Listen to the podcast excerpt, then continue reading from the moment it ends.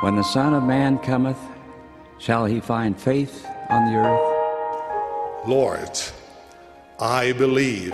Help thou mine unbelief. May our testimonies be as deep and as strong as that of Jacob, who, when confronted by one who sought to destroy his faith, declared, I could not be shaken.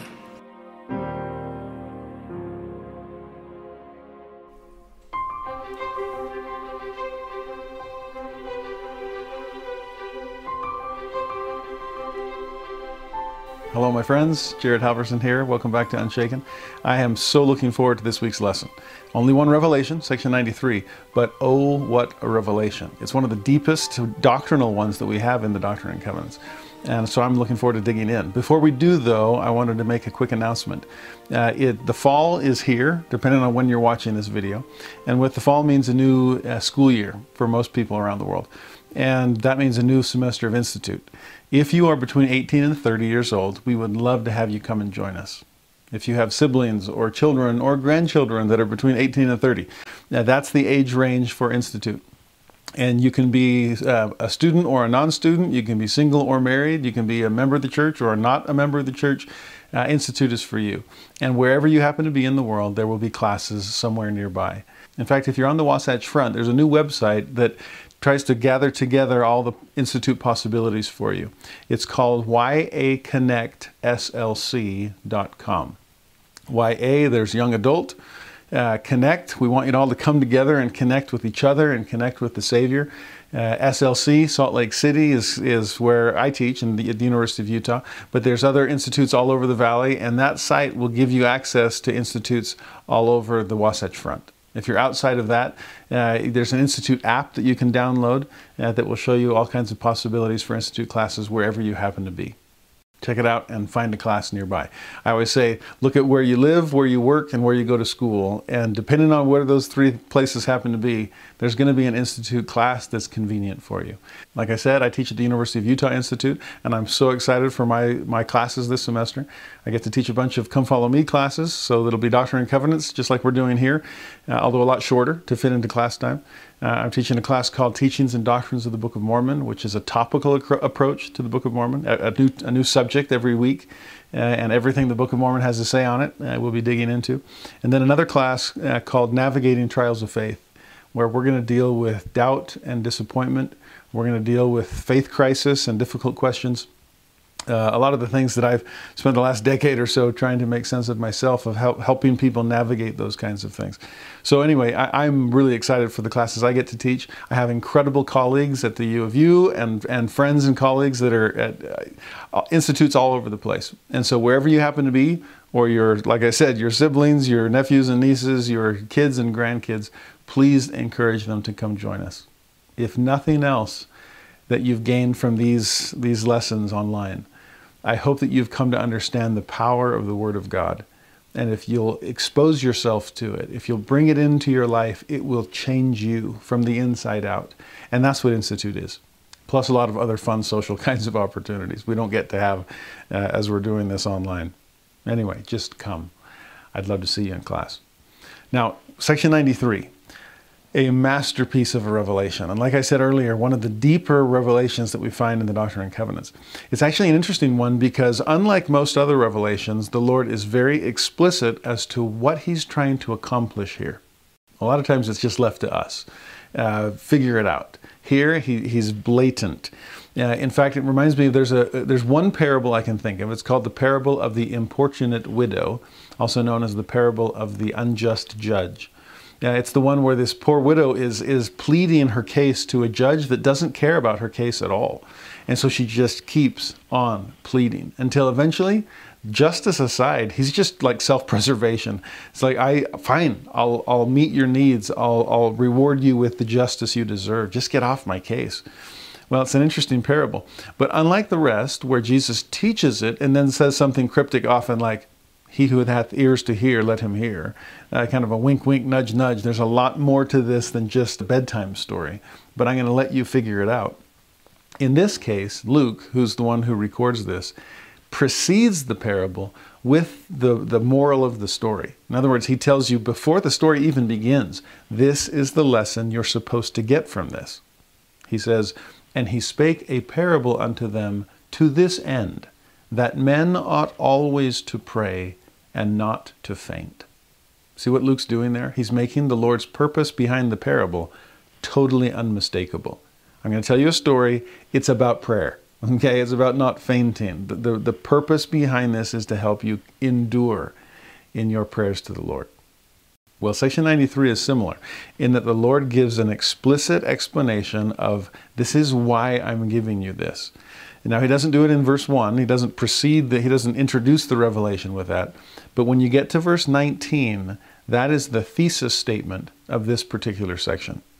He says, I give unto you these sayings. So here's the reason I'm giving you this revelation that you may understand and know, number one, how to worship, and two, and know what you worship. And what's all that for? That you may come unto the Father in my name, and in due time receive of his fullness. That's why the Lord is giving us this revelation. Ultimately, I mean, work your way back, kind of reverse engineer verse 19. He wants us to receive of the Father's fullness. Remember in the oath and covenant of the priesthood a couple weeks ago in section 84 that if you'll receive me, then you'll receive the Father, and you'll receive the Father's kingdom, and all that the Father hath will be given unto you. He wants to give us of his fullness. Well, how do we get there?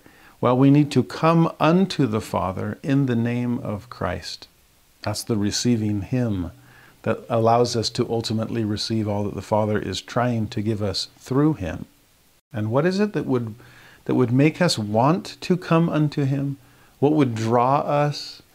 It's knowing Him, it's knowing who we worship, it's coming to understand Jesus Christ, and through Him, coming to understand the Father. It's to know how to worship Him. And if in that idea of worship, if we can wrap our hearts and minds, our souls around that concept, it will bring us unto Christ and prepare us to receive a fullness of the Father. But here's the problem. I sometimes wonder do we know how to worship? I think we're pretty good on knowing whom we worship. And this revelation will give us additional insight into that. But how to worship Him? I sometimes fear we're a lot like the, the Athenians there on Mars Hill where Paul, this is Acts chapter 17, climbs up to the top and, and is, is looking at all these altars that are there. I mean, there's a Greek pantheon, a whole array of gods that they worship. And just to cover all their bases, uh, Paul notices an altar with an inscription there that says, To the unknown God. It's like, okay, we've got Zeus and Athena and Poseidon and others. Uh, in case we missed anybody, don't feel left out of the pantheon. Here's your altar. And, and Paul kind of scratches his head and says, Wow, these Athenians are so superstitious. So he says to the people there, Whom therefore ye ignorantly worship, him declare I unto you. There are times I am haunted by that phrase. Him whom ye ignorantly worship. Do, are we worshiping at all? And if we are, are we worshiping with a certain degree of ignorance? Or do we understand and know who we worship and how to worship Him? It's interesting that in the very last public discourse that Joseph Smith gave, shortly before his martyrdom, this was called the King Follett Discourse. The name never made sense to me when I was a kid. I'm all, King Follett? Who's, who's the king? Well, it was just his first name, okay? Uh, Elder King Follett. Uh, but King Follett had passed away, and Joseph Smith is speaking at his funeral. And the King Follett Discourse has become, honestly, it's one of the most mind blowing sermons you'll ever read. A deep, deep doctrine that Joseph gets into. His last chance, really. But I'm amazed when I read it. So much of that deep doctrine that he teaches there grows out of what he learned from section 93. In fact, it reminds me of what section 84 said about Moses that he sought diligently to sanctify his people that they might behold the face of God. That's what Joseph Smith is trying to do at that King Follett discourse. And so many of the things he taught there grow out of what he learned in section 93. For example, he says, When we begin to learn this way, we begin to learn the only true God and what kind of a being we have got to worship. Having a knowledge of God, we begin to know how to approach Him. and how to ask so as to receive an answer. When we understand the character of God and know how to come to Him, He begins to unfold the heavens to us and to tell us all about it. When we are ready to come to Him, He is ready to come to us. Can you almost hear verse 19 and what Joseph just said? You need to know how to come and whom you're coming unto. If you'll draw near unto him, he will draw near unto you. He says that back in section 88. And so today, my friends, I pray that the Holy Ghost will help open the eyes of our understanding so that we can accomplish, well, so that section 93 can accomplish the Lord's purpose to help us understand who and how to worship. Like I've said before, I do a lot of interfaith work, particularly with friends of, uh, of, of evangelical churches. Those are born again Christians.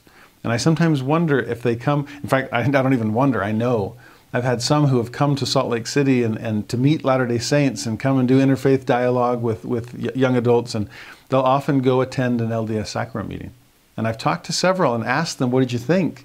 And as respectfully and kindly as they can, they'll often say how underwhelmed they are. Uh, underwhelmed, particularly with the worship or lack thereof that they sometimes feel at a Latter day Saint sacrament meeting. I mean, they'll say, you, don't get us wrong, you Latter day Saints are like the nicest people ever. Uh, and you're so, in fact, the word we use, you're so active. Uh, you do so much. They're actually worried about that. Are you trying to earn your way to heaven? We say, no, no, we're not. We're not. I promise. Uh, but what's interesting is it actually hit me. I was studying John chapter 4 when Jesus meets the woman at the well, because in that, in that passage, he talks about worship. See, the woman is more focused on where you're supposed to worship. The Jews say you're supposed to do it in Jerusalem. We Samaritans say we're supposed to do it here. Well, Jesus um, ultimately says to her, The day is coming where where you worship isn't going to matter at all. But how you worship, now that does make a difference. And specifically, the Lord says that true worshipers shall worship in spirit and in truth. For the Father seeketh such to worship him. Now think about that phrase, and, and you know me, I'm always proving, trying to prove contraries. Well, I think this is a beautiful one it, when it comes to worship. He said, The Father is seeking worshipers who will worship him in spirit and in truth. Honestly, I can't think of a better verse to illustrate some of the differences between Latter day Saints and born again evangelical Christians as far as worship is concerned. Here's the contrary spirit and tr- truth. Do we have both? Or, or do we only claim one at the expense of the other?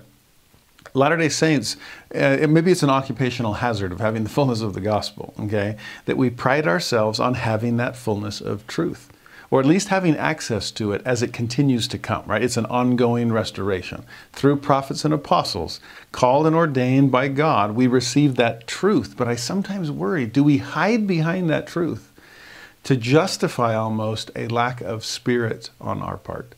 Because when I go and worship with my born again friends, oh, there's spirit there. And to me, that's a place where some holy envy arises in my soul.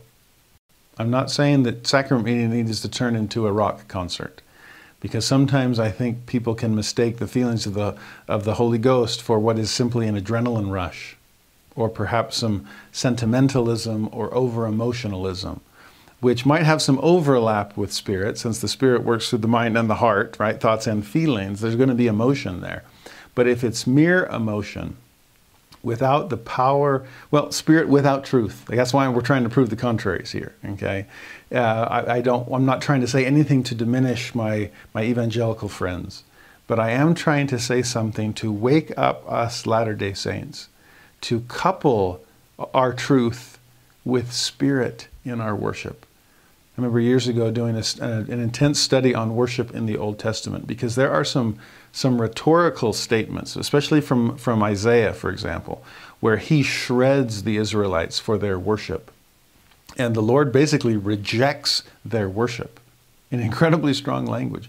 It was amazing to me. But as I studied it, the more it hit me that, well, this is the definition I came away with that worship is not merely something that we do Worship is something we do because of something we feel about something we believe. Did you catch that? Worship is something we do based on something we feel about something we believe. And I fear sometimes that as Latter day Saints, we're so busy, we're so pragmatic, we're so active, that we're always doing, doing, doing. But in the process of doing, do we sometimes lose sight of feeling and of believing? This hits me sometimes when I'm when I'm offering a prayer over the food, and if all I'm doing is trying to get through it because I'm hungry, instead of, well, you know the verse of Scripture: "Be still and know that I am God." Are we so overactive, needing to do things, that we never take time to be still and know God? Do we ever take time to be holy, as that beautiful hymn suggests? I've sometimes done this with my students. I'll write temple, W O R, blank on the board. And I'll ask them, finish the, finish the statement, the phrase. And so often it will be, oh, I know what goes in the blank. It's a K. Temple work. Oh, wonderful. Yes, there is. But how about this? And I'll erase the K and write S H I P. And it's like, oh, temple worship. Uh huh. Again, in, in our pragmatism, which is such a, a wonderful pioneer trait. Okay, uh, roll up your sleeves and get at it. Put your shoulder to the wheel. There is work enough to do, and we Latter Day Saints do it. Uh, I don't know if there's a more active faith out there than ours. But if the temple is only a place of work and not a place of worship, then we're missing something. It hits me every time that when I see people basically run through the celestial room which is the ultimate place of worship in the temple. You just performed an endowment for, for the dead. You did some temple work. Well, stick around for a while. It usually takes me an hour and a half to two hours just to wean myself off the world and to slow down my ever racing mind. Uh, I'm finally here in the celestial room. Now I can do some real worship, some pondering, some prayer, some adoration some, some tapping into transcendence so that I can be still and come to know God. I think we miss that. There's the action of the endowment versus the introspection of the celestial room because we don't do anything there. And that should tell us something. Uh, often I'll talk to students or others about, about mindfulness, about pondering, about about being still and knowing God. And sometimes I'll get this sense from them that it's like, what? That's Buddhism. Yeah, I mean, you, you picture some Buddhist monks that are just meditating all day and they're not doing anything. Well, they are doing something. They're doing something to the soul. They're expanding it as they're reaching upward. There, there are whole monastic orders in Catholicism, for example. There's some that focus on education and some that focus on service, but there are some contemplative orders that focus on, instead of activity, it's about interiority. So it's a big word, but interiority, the, what's happening inside the soul. And like I said, please don't think of that as, as Buddhism. It hit me that the holiest place in our faith, the celestial room of the temple, is also the quietest place in our faith. All the work is behind us. And we're finally in a place where we can simply be still and come to know God, where we can think about the beliefs that are driving those behaviors and then bring in the feeling that goes behind those beliefs. It actually hit me once that, that our modern culture is so busy, so loud, we almost always have a screen in front of our eyes and, and sound coming into our ears. It's like we, we can't handle being alone with our own thoughts. We can't handle being still. And no wonder the adversary does not want us to come to know God. Uh, to me, it's interesting that in school, for example, it's, I think as, as I trace the history, it started with PE. And to think, oh, people, the sedentary lifestyle that we live, people need to exercise. And I laugh as I think of my pioneer ancestors going, wait, PE. You, you have to like plan exercise. What else is there? We're just walking around the farm and plowing and chopping trees. All we do is exercise. Oh, well, times have changed. Well, if that's the first step, second, I think, was nutrition. If you look at school lunches and things like that. And again, our pioneer ancestors would be like, nutrition? What do you mean? Isn't It's like last week when we talked about the word of wisdom. What else are you going to eat besides grain and, this, and fruits and vegetables? Uh, that is the staff of life because that's kind of all there is. And we're like, well, we've created a few other things since then, and they're not very good for us. So we have to be reminded about nutrition. Well, if we had to be reminded about exercise and then reminded about nutrition, well, it's time that we are reminded about mindfulness, which, which is kind of the worldly way, in some ways, of saying worship. Now, worship is, goes far beyond mindfulness because there is a being on the other side. But that idea of, of slowing things down, of, of pondering and focusing and, and exercising the, the mental exertion that Joseph Smith describes as faith, to bring in the feelings behind our beliefs, which are behind our actions. If we were to ask our, or our, again, if we were to compare things to our pioneer ancestors, they'd be like, mindfulness. Well, what else is there to do? You just think. I mean, you're out working to grow healthy food. Yeah, you just think. You're out in nature and you're just communing with God. And again, we're like, well, things have changed considerably since then. And while those changes have improved our productivity, they have not improved our pondering. They've increased our activity, but not our interiority. We've become experts at work, but ignoramuses at worship. So, him whom we ignorantly worship, the Lord Himself will declare unto us in section 93 who we worship and how to worship Him so that we can come unto the Father in the name of Christ and in due time receive of his fullness. That's what this revelation is for. So look for it. In verse 1, verily thus saith the Lord, it shall come to pass that every soul who, and then he lists five things that if every soul will do, imagine the promises that come at the end of the verse.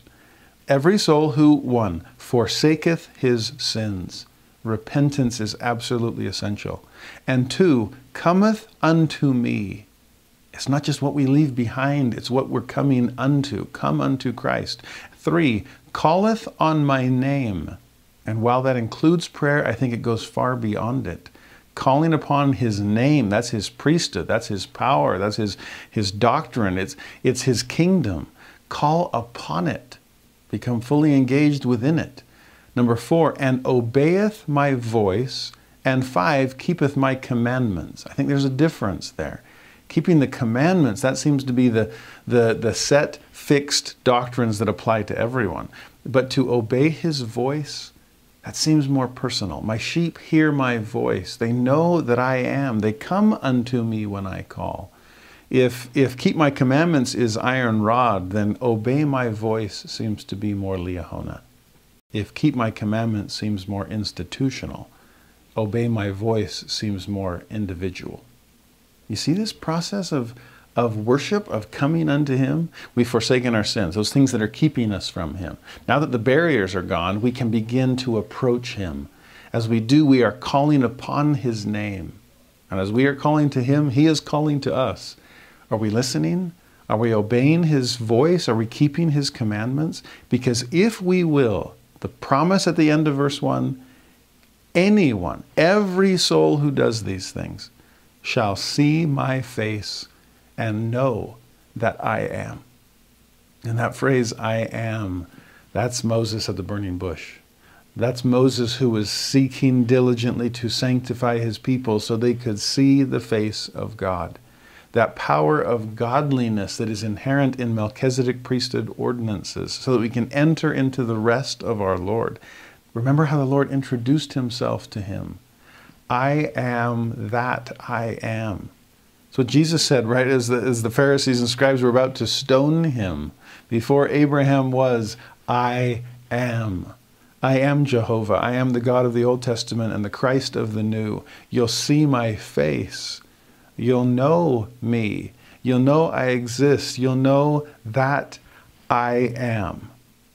Are we starting to get a sense of whom we worship and how to worship Him? We worship the great I am. We worship Jehovah. We worship Elohim. We worship the Father and the Son. And what is one of the key ways we do that? We come unto them, forsaking our sins and coming unto Christ and calling on his name and obeying his voice and keeping his commandments. What is real worship? According to verse 1, real worship is relationship and discipleship. It's becoming one. And that's what the at one meant, was always meant to accomplish. In the King Follett Discourse, Joseph taught this I want to ask this congregation, every man, woman, and child, right? Every soul, to answer the question in their own hearts what kind of a being God is. Ask yourselves, turn your thoughts into your hearts. I love that phrase turn your thoughts into your hearts. Talk about mind and heart coming together. Talk about seeking revelation, right?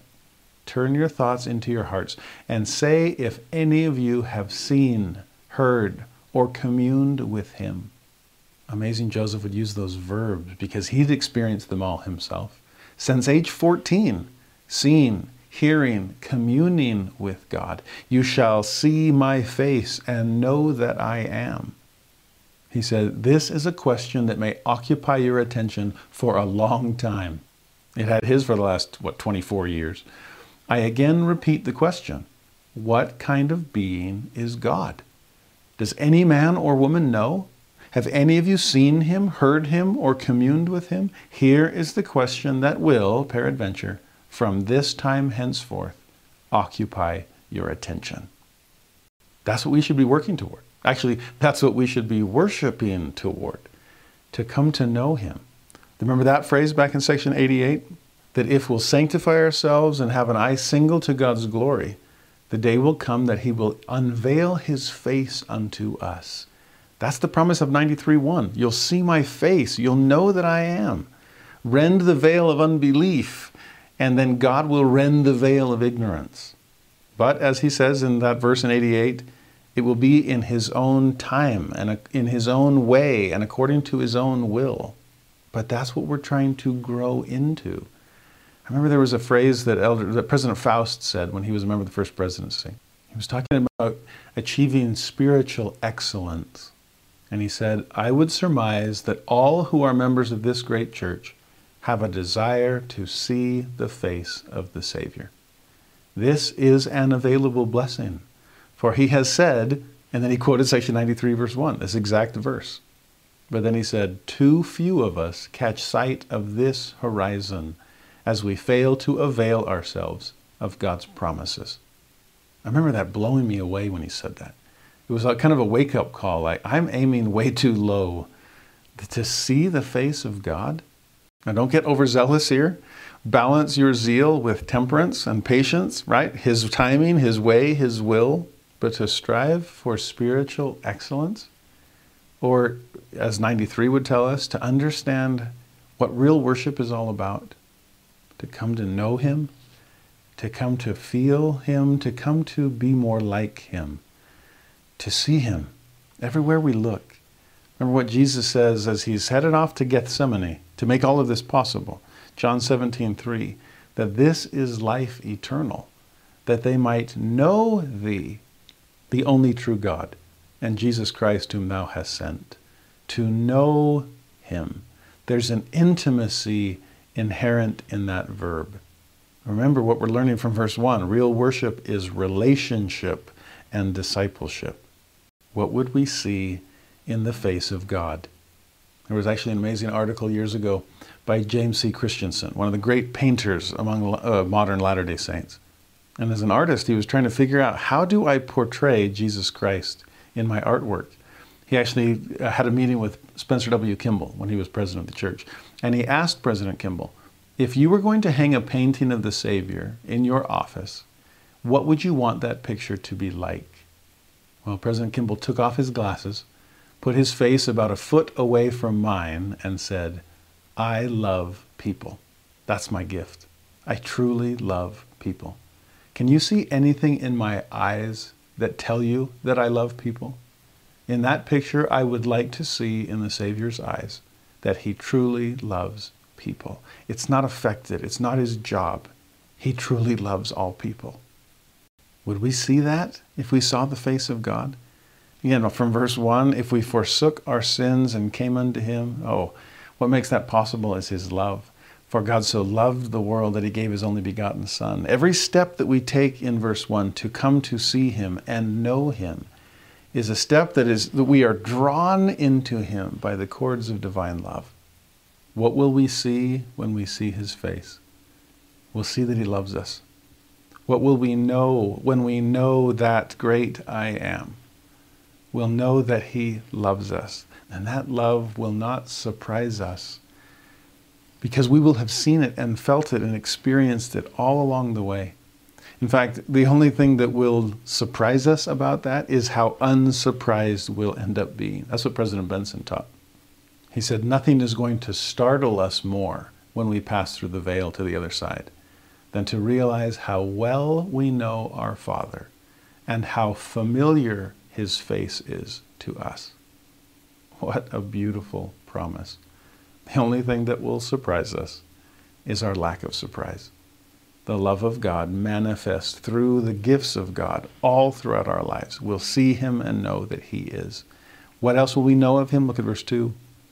And that I am the true light that lighteth every man that cometh into the world. That goes back to what we studied in section 84 that the light of Christ is given to all of us. It's that homing beacon that resonant frequency that resonates with truth and light and love and spirit. That is the light of Christ.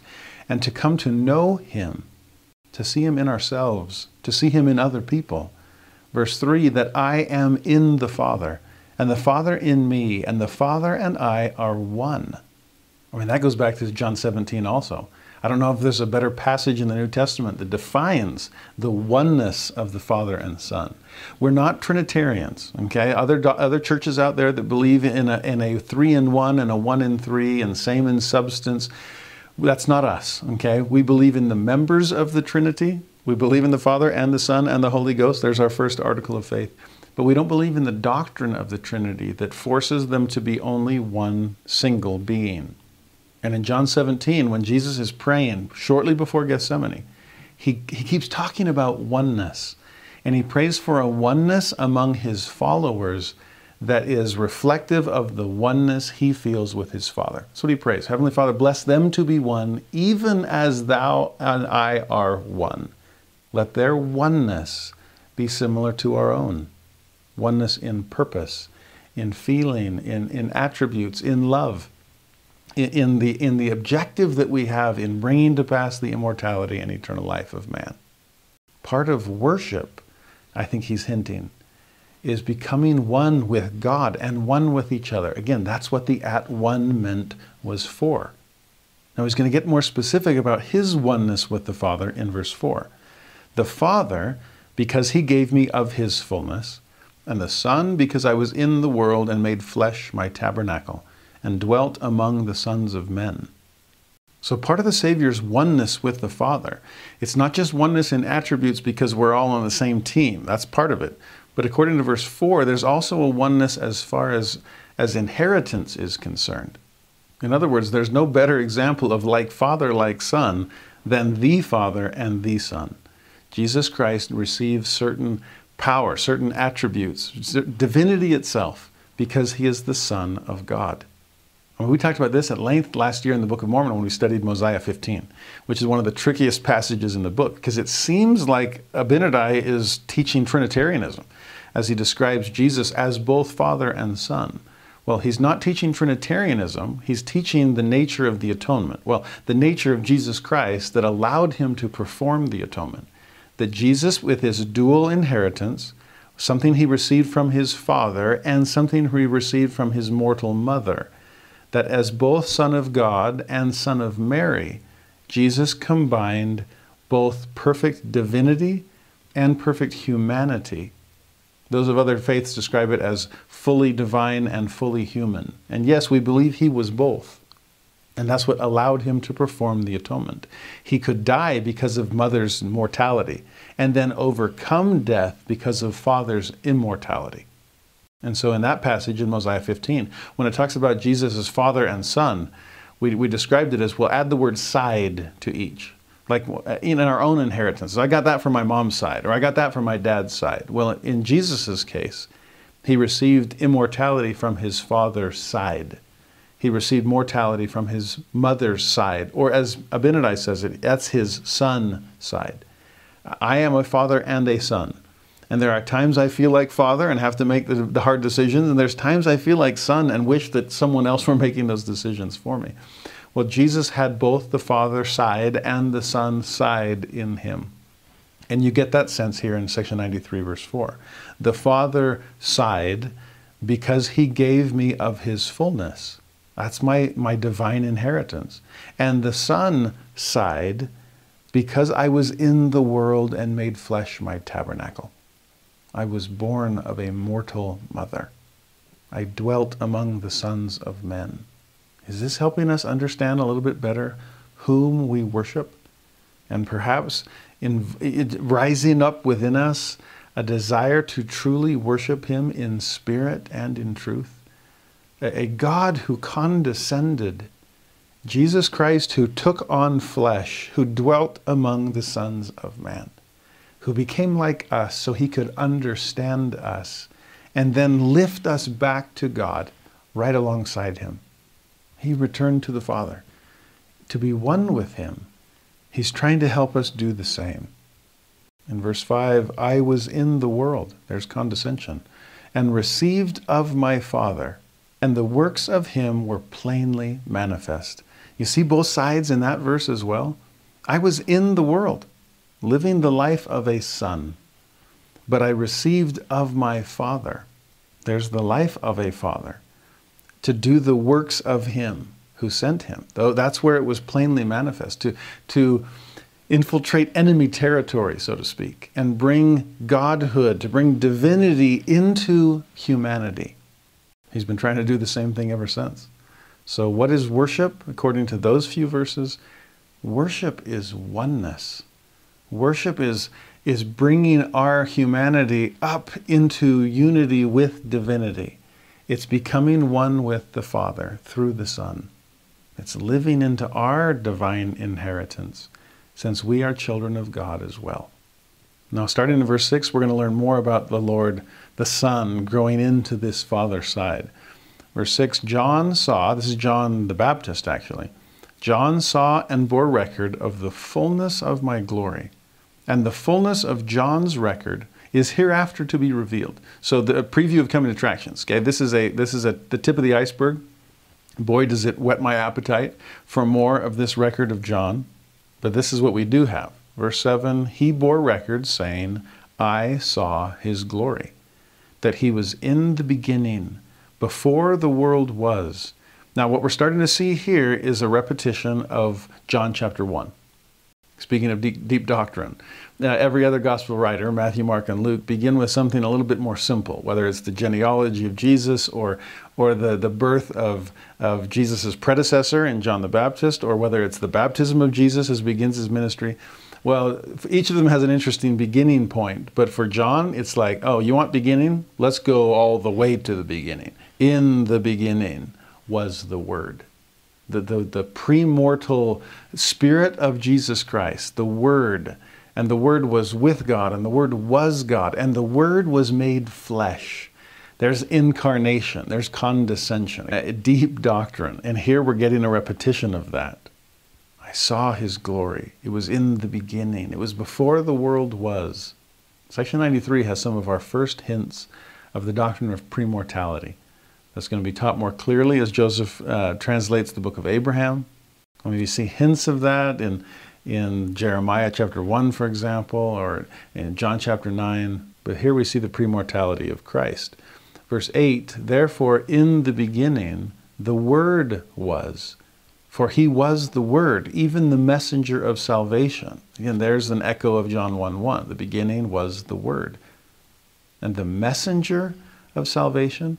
Remember, we talked about this with, with when God spake. Well, there's the Word of God. God as, as architect sending forth Christ as general contractor. Go create. I, he said, let there be light. And that, that word, word is what connects my mind to yours. I say something and you think it. We, we can communicate through words. You say something and it makes sense to me.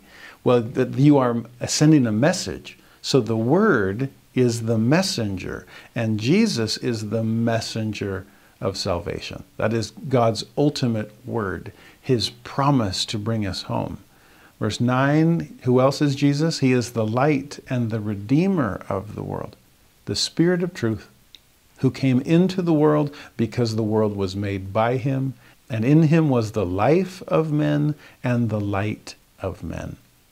And that verse contains some of the Lord's favorite nicknames, his favorite oh, symbolic titles. What does Jesus say of himself when he descends among the darkness and death in the new world? He says that I am the light and life of the world. Oh, here, as the apostasy is, this woman is coming out of the wilderness of apostasy. And what's he say of himself? I'm the spirit of truth. Error is, is backing away. I am I'm the redeemer of the world because the world is in need of redemption. I'm all of these things. You live for a while with darkness and you will come to long for the light and, and love it when it comes. We're trying to learn how to worship Him. And if worship is feelings about beliefs that then turn into behaviors, actions, then to come to know Christ as light in your darkness, as redemption when you are trapped by sin, to, to understand Him as Spirit of truth in a world full of lies, life, life itself, in a world where it feels like everything around us is, is gradually dying. What's he say in John 14? I am the way, the truth, and the life. If I'm the way, then follow me. That's worship. If I'm the truth, then believe me. That's worship. If I'm the life, then live as I lived. That is worship too and coming to know Jesus for who he is, as described in these magnificent verses, how can we not be moved to worship him? In verse 10, it's just the crescendo seems to increase. The worlds were made by him. That's worlds plural, right? Worlds without number have I created. Men were made by him. All things were made by him, and through him, and of him. Do we have any idea all that the Savior has done for us. And for worlds without number, again, look at the Milky Way and let your jaw drop in awe, in reverence, because that's worship. It's hit me that when I'm out in nature, it is so much easier for me to feel worshipful feelings. It struck me once that we tend to worship the creator of the world in which we live. And if you are, are stuck in an urban environment where smog has, has dimmed your view of the heavens, where concrete and pavement has dimmed your view of earth, and everything around you is man made, well, no wonder you begin to worship the creator of the world that you live in. It's a man made world, and it's pretty impressive. I mean, when I walk through the streets of, of New York City, for example, you know, head up and jaw open, uh, just, yeah, I'm a tourist, you can tell. I'm amazed by it. But you start to be like, wow, mankind is pretty impressive. Look what we've been able to do. It's like Moses when he says, the, the thought that man was nothing, I had never supposed. I mean, yeah, you grow up by, in the shadow of the pyramids, you're at the temple of Luxor. It's like, man, we made this? Well, we're pretty awesome. But go out in nature, go out in God's creation, and you will begin to worship the God of that world. And I worry that sometimes we're too cut off from that. And therefore we're too cut off from Him. Or maybe we've just, I don't know, lowered God to a, a more approachable level. I mean, this is tricky. This is a fine line to draw. He needs to be close enough. This is the infinite and the intimate that we've talked about. They're a really important contrary to prove. And for him to be intimate enough, close enough to us that we know that we can worship him but to, to allow him to be far enough away that we want to worship him in the first place. The awe, the reverence, the respect. I sometimes wonder if we need to reverse the epiphany that Enoch had in Moses 7. Because when Enoch is, is just wondering, like, how he sees God weeping, remember this? And he's just dumbfounded, like, how on earth could God weep? And the way he wraps, he tries to wrap his head around this, he says to the Lord, look at worlds without number that you've created. Look at all of this. And if our puny planet is one that, that I don't know, it was a, it was a bad batch. well, just flick us off into non existence, and that doesn't diminish you at all. We, are nothing, we are a speck in the universe. And our wickedness, our depravity does not diminish from your infinity, your glory. And that's when, the, when God says to Enoch, basically, you've missed the whole point. It's not about me, it's about you. And to see that you won't choose me as your father, that you won't love one another as brother and sister, how can I not weep? When my whole work and glory is to bring to pass your immortality and eternal life, and you won't allow me to do it, how can I not weep over that? It's not about me and me maintaining my glory. It's about me bringing you into sharing that glory. And you're not allowing it to happen. It's, it's about you, not about me. It's the intimate, not the infinite. Now, that was a, an epiphany, a realization that Enoch needed. But I sometimes worry as Latter day Saints if we've so fully internalized that lesson that, yeah, it is about us. And yeah, God is intimate in our lives. Do we sometimes miss out on the, the reverence, the awe, the sense of the sacred that comes from from maintaining that holy distance and understanding that, yes, He wants it to be about us. But we have to recognize that it's that from our perspective, it's about Him too. That worlds were made by Him. Everything was through Him, of Him. And hopefully that brings us to our knees. Maybe get back to Moses' experience and realize just how nothing we are in comparison to him. In verse 11, I, John, bear record that I beheld his glory as the glory of the only begotten of the Father, full of grace and truth, even the Spirit of truth, which came and dwelt in the flesh and dwelt among us. That again should invoke some kind of jaw dropping awe that he, the Lord of the universe, condescended to come down to be with us and like us. He wrapped our injured flesh around him. Uh, as we sing in, this, this is a, hymn, a Christmas carol we don't sing often enough. Once in royal David's city, but what a powerful line about condescension. He came down to earth from heaven, who was king and Lord of all you get a sense of the shock that should come to our system with the realization of that reality. He was king, he was Lord of all. And he came down. This is the spirit of truth. This is fullness of grace and truth. This is the only begotten of the Father. And he dwelt in flesh. The Word made flesh. How could he do that? How could he be willing to? In verse 12, I, John, saw that he received not of the fullness at the first, but received grace for grace. And then he repeats it with slightly different language in 13. He received not of the fullness at first, but continued from grace to grace until he received the fullness. And then 14, and thus he was called the Son of God, because he received not of the fullness at the first. And to catch the phrase that's repeated in 12 and 13 and 14, he didn't receive of the fullness at first.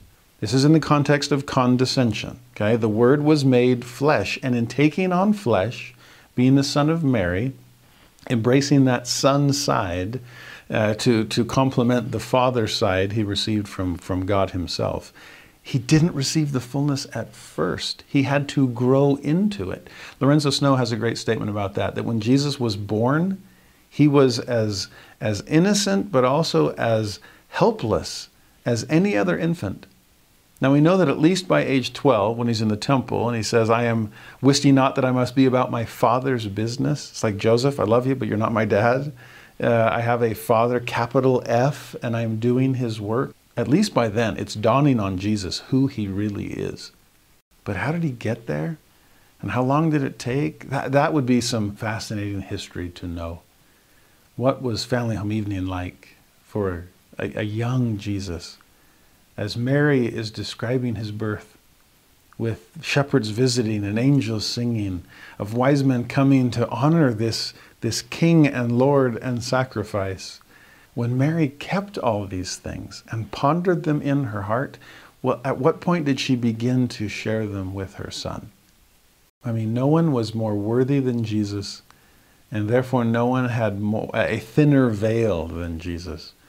But as we saw in three verses in a row, he didn't have the fullness at first. He had to grow up in God, just like all of us. And like I said in 14, that's why he's called the Son of God. That Son side, that mortal side, that begin, that empty himself of premortal glory, to begin at ground zero like the rest of us. There's the intimate side, there's the Son side. And how did he grow? Two phrases, one in 12 and one in 13. In 12, he received grace for grace. And 13, he continued from grace to grace. Now, there's a lot of grace there, as there should be. Uh, to my evangelical friends that always say, "Oh, you Latter-day Saints don't don't talk about grace enough." Well, we should because it's in our scripture. The Book of Mormon is infused with grace, and this passage in section 93 is so so grace filled as well. But what's the difference? Grace for grace and grace to grace. Grace for grace seems to suggest some kind of an exchange. That the Father is giving grace to the Son. Enabling power is how we often define grace. And what will the Son do with it? Well, every time the Father gives the Son grace, the Son returns it with increase I mean, it's the, he's the ultimate example of the parable of the talents. Uh, every time the Father gives him grace, the Savior multiplies it. He blesses everyone with that grace of God. It's like, Father, look what I've done with the grace thou hast given me. And as a result, he's then ready, verse 13, to continue from grace to grace. You see, if light grows brighter and brighter unto the perfect day, if we believe in a doctrine of eternal progression, of eternal increase, then grace to grace describes this growing up in God. It's like you're on a certain level of grace. And how do you uh, live into it? How do you, how do you, what do you do with that enabling power? Who do you bless? How do you honor God from that level? And by, by showing, again, parable of the talents, you've been worthy of, of these few things, you'll now be made ruler of many things. You will grow from this level of grace to a higher level of grace. Remember preparatory ordinances in the Aaronic priesthood that then prepare you for Melchizedek ordinances? Preparation meets presentation. Well, growing up in God, grace for grace, and then continue grace to grace until you receive a fullness because he didn't have that fullness at first. One of my favorite passages in the letters of Paul comes in the second chapter of Philippians. And he says, Let this mind be in you, which was in Christ Jesus. In other words, Jesus thought this way, and he wants us to think this way too. We're going to see that in a moment in section 93. That this is how Jesus grew up in God. Well, guess what? You need to grow up in God also. So, this idea of how did Jesus do it? Philippians 2. The King James puts it this way Who being in the form of God, there's the Father side, thought it not robbery to be equal with God, but made himself of no reputation. There's the Son side, there's the condescension. And took upon him the form of a servant and was made in the likeness of men. You see the incarnation there? This is 93 verse 4. The Son, because I was in the world and made flesh my tabernacle, I dwelt among the sons of men. Now, that phrase from Philippians about it, he didn't count it robbery to be equal with God, that's an interesting translation. There's, there's some, some insight that you can gain from that. But to make better sense of what Paul meant, some of the other translations out there can help clarify. The English Standard Version, for example, translates it like this He did not count equality with God a thing to be grasped. That's this idea of it's not robbery to be equal. Well, well yeah, but it, to, to rob, to grasp, to hold on to it. He didn't feel like he had to hold on to his divinity. He was willing to give it up to come down to be with us and like us. In fact, what the King James translator said, he made himself of no reputation. The English Standard Version says he emptied himself. I love that phrase. He, he poured himself out. That's the way Isaiah describes it. To, to empty himself of glory, to not receive of the fullness at first, to have to grow up in God to show us how to do likewise. The NIV, the New International Version, this is its translation of Philippians 2, that he did not consider equality with God something to be used to his own advantage. Rather, he made himself nothing. Can you, can you hear Moses? The thought that man is nothing, that never crossed my mind. Well, it crossed Jesus' mind. He chose it to, to empty himself, to pour out his glory, to make himself nothing. Why? Because his divinity was not something to be grasped, it wasn't something to be used to his own advantage. He was willing to condescend with us. Of all the, the various translations of Philippians 2, my favorite is the International Standard Version because it turns it into a poem. And it is true that what Paul wrote there was so powerfully poetic. In God's own form existed he, and shared with God equality, deemed nothing needed grasping. Instead, poured out in emptiness, a servant's form did he possess, a mortal man becoming. In human form he chose to be, and lived in all humility, death on a cross obeying now lifted up by God to heaven, a name above all others given, this matchless name possessing. And so, when Jesus' name is called, the knees of everyone should fall, wherever they are residing. Then every tongue in one accord will say that Jesus Christ is Lord, while God the Father praising. You get a sense there of that whom we worship and how to worship Him?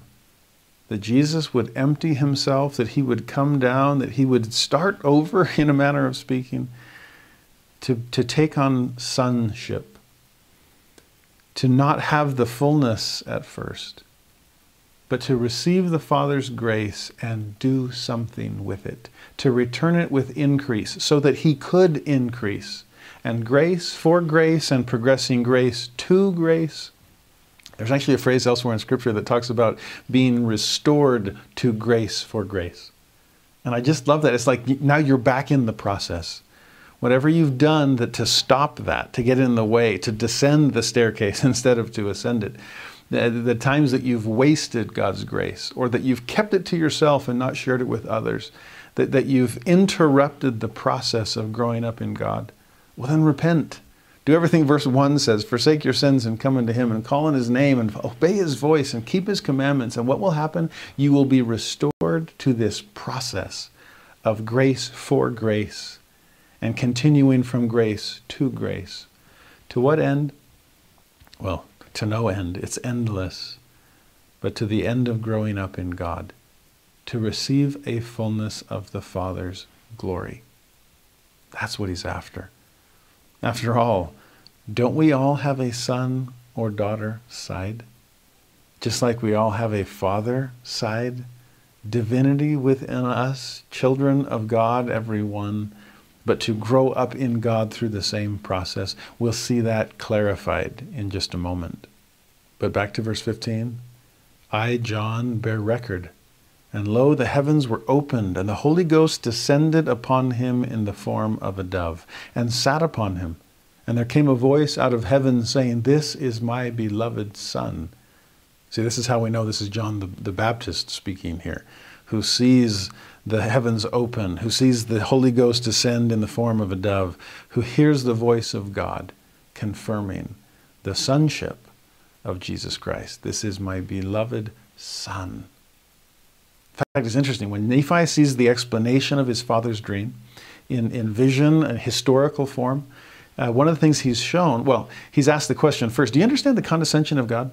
And Nephi's like, uh, I don't know. I mean, I know he loves his children, but I don't know the meaning of all things. And this, the angel's like, good enough, uh, close enough.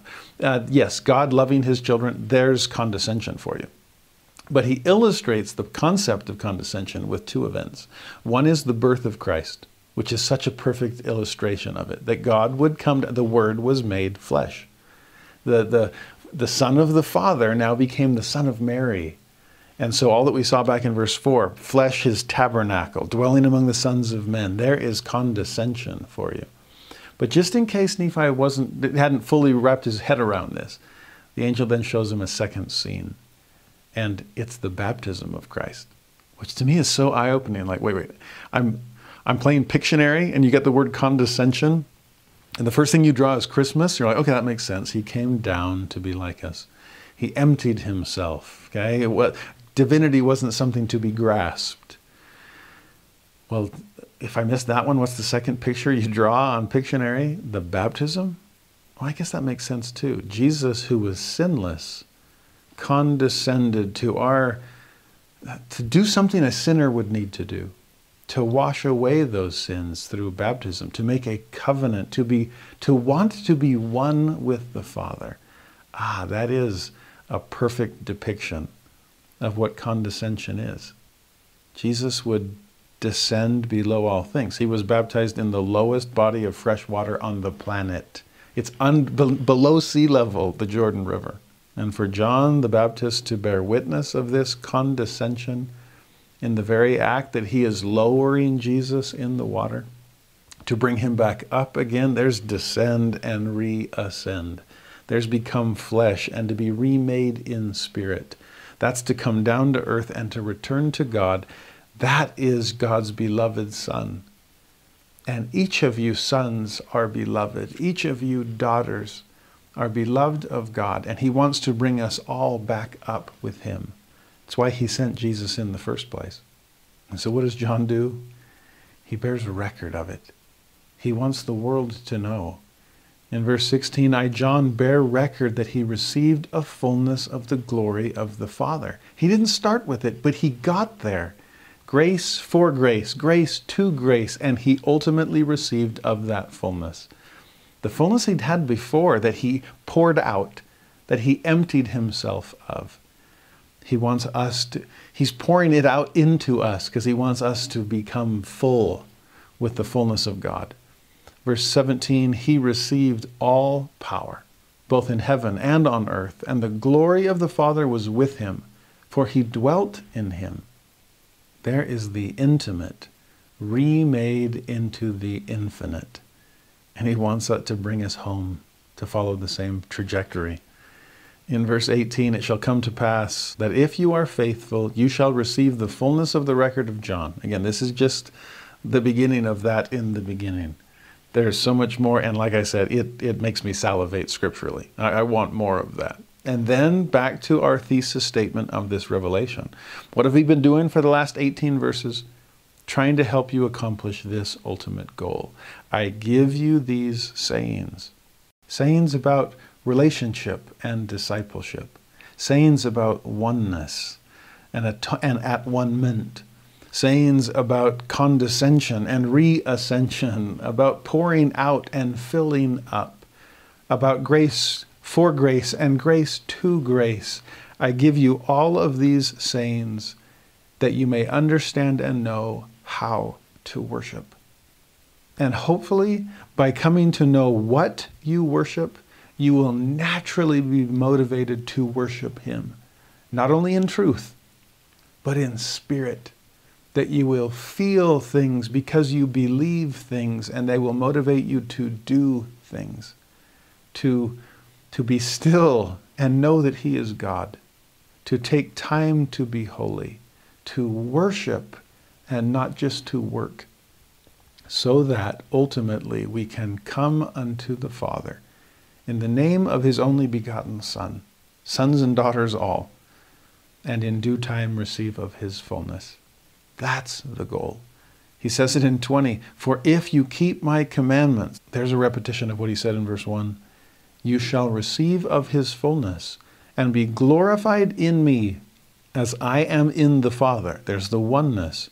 Therefore I say unto you, you shall receive grace for grace. Now you see what he's after?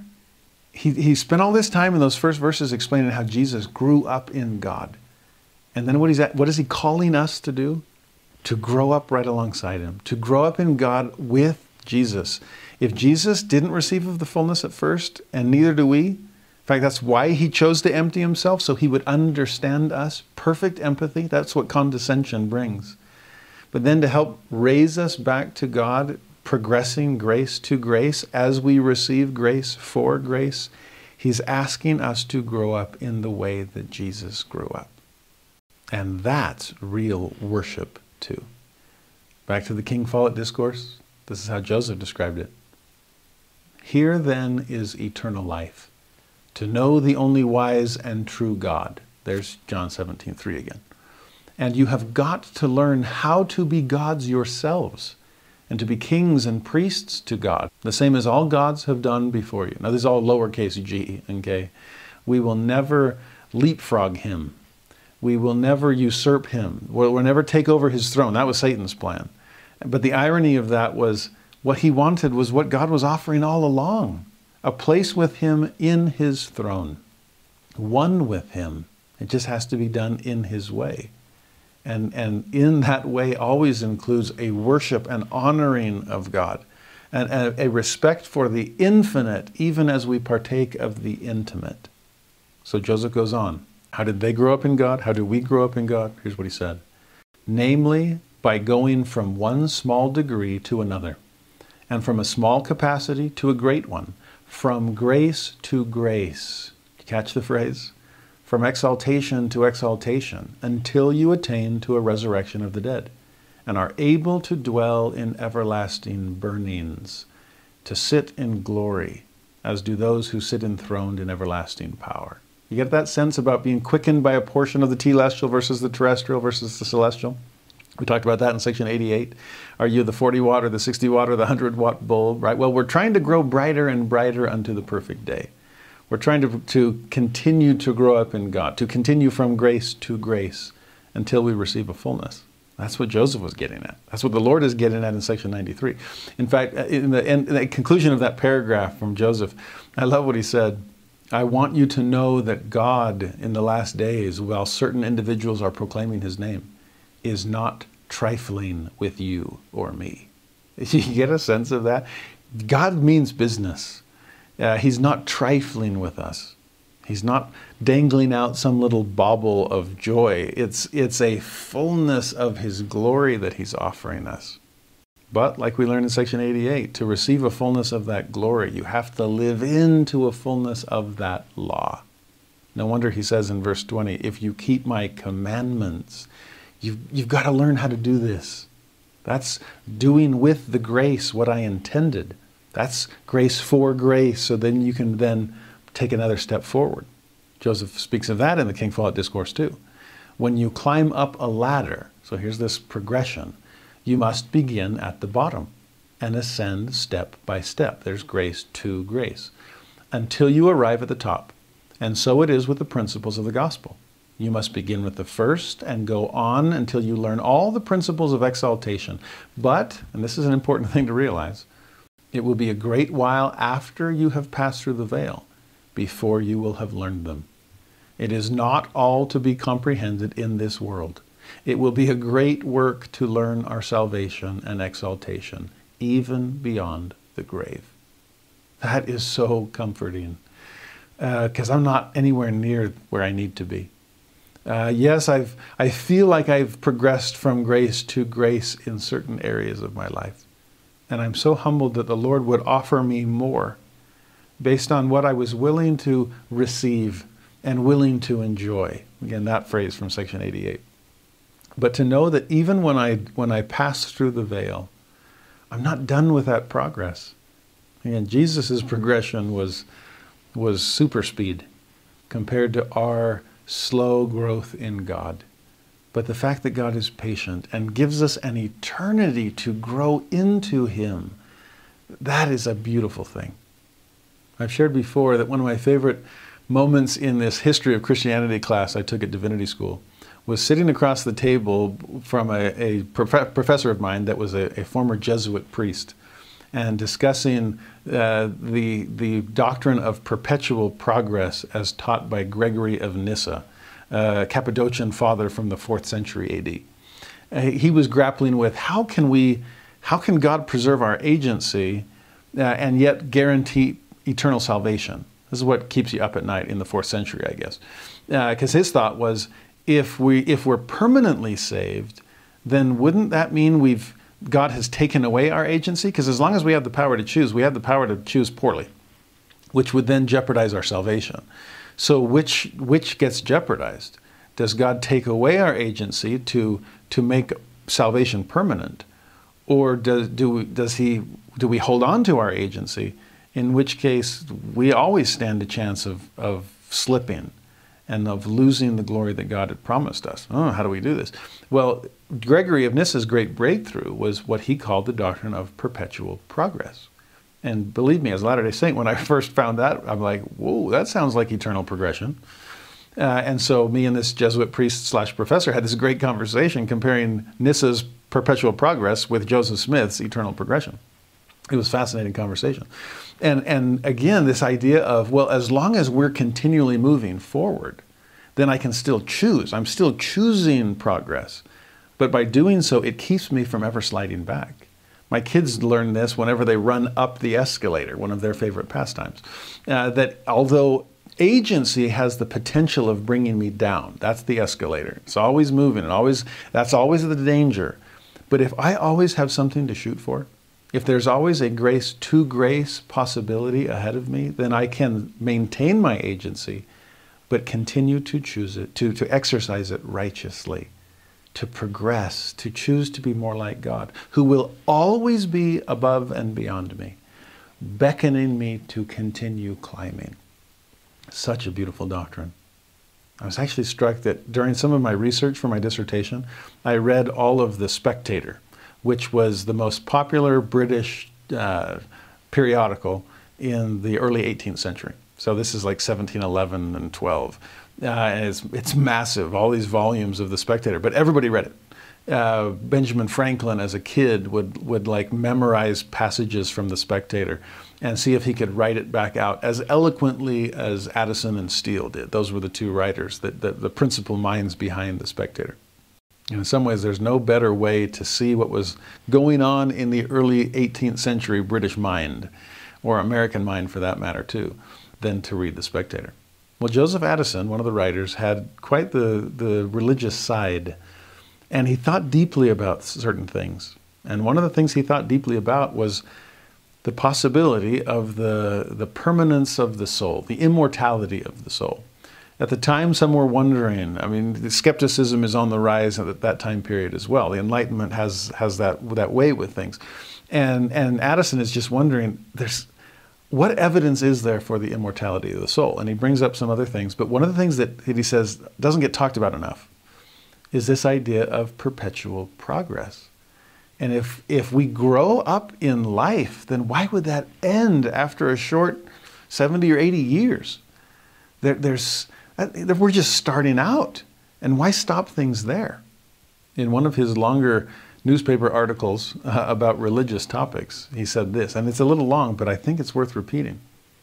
How can it enter into the thoughts of man that the soul, which is capable of such immense perfections and of receiving new improvements to all eternity, shall fall away into nothing almost as soon as it is created?